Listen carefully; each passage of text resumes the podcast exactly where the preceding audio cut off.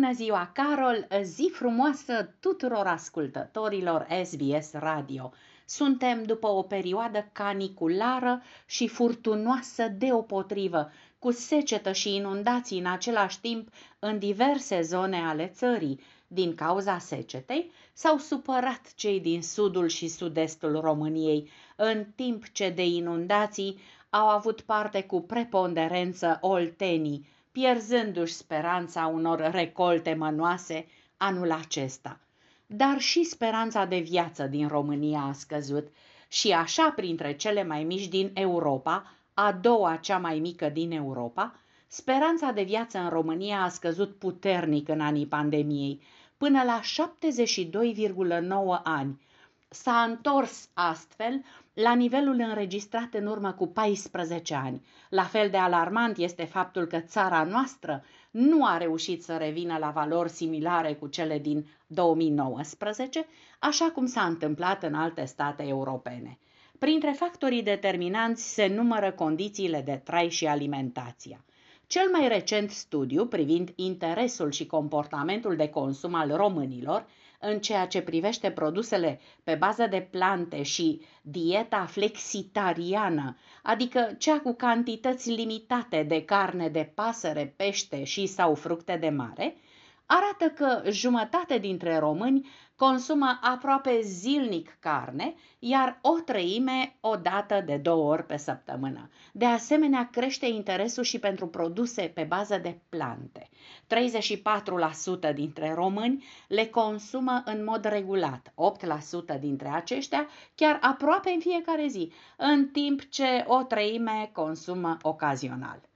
Produsele pe bază de plante sunt o categorie în creștere în rândul preferințelor consumatorilor români, iar motivele pentru care astfel de produse sunt introduse din ce în ce mai des în dieta zilnică nu se mai limitează doar la perioadele de post sau anumite intoleranțe alimentare. În prezent, 6 din 10 consumatori români iau în considerare și impactul negativ asupra mediului atunci când achiziționează un produs.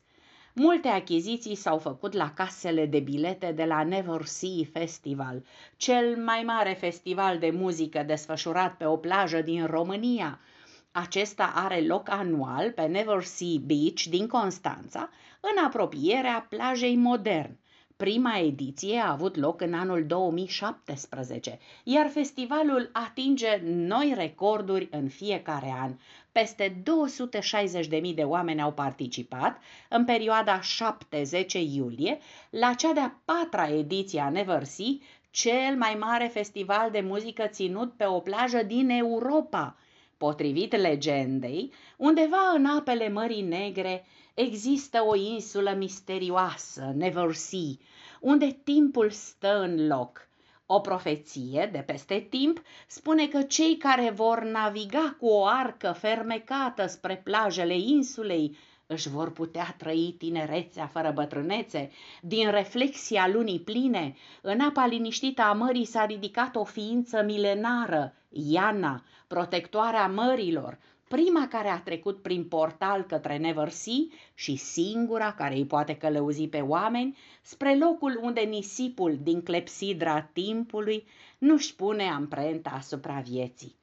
În cele patru zile și patru nopți de concerte, organizatorii Never Sea 2022 au întâmpinat pe plajă români și străini deopotrivă, pentru ca plaja modern să devină cel mai sigur loc în timpul festivalului, pe lângă cei 700 de agenți de securitate privați, au fost sute de polițiști și jandarmi care au asigurat ordinea publică, zeci de salvatori medicali și ca să se păstreze contactul cu realitatea, pe lângă forțele de ordine au fost și câini special antrenați pentru depistarea substanțelor psihoactive. 150 de artiști, 6 scene și multă distracție. The Motans, Paraziții, Smiley, Rareș, Pricu, Manuel Riva, Carlas Dreams, Black Eyed Peas, Connector și Johnny Romano, Pascal Junior, Vali Bărbulescu și Lucian Bărbulescu, Delia, Grasul XXL și alții care au făcut valuri mai ceva ca marea. Făceau și alții prin buzunare dacă nu alegeau să stea la Costinești, unde pentru cazare cu mic dejun și meniu fix pentru două persoane au plătit 300 de lei pe zi, bașca berea până în 10 lei o halbă să simtă că sunt la mare.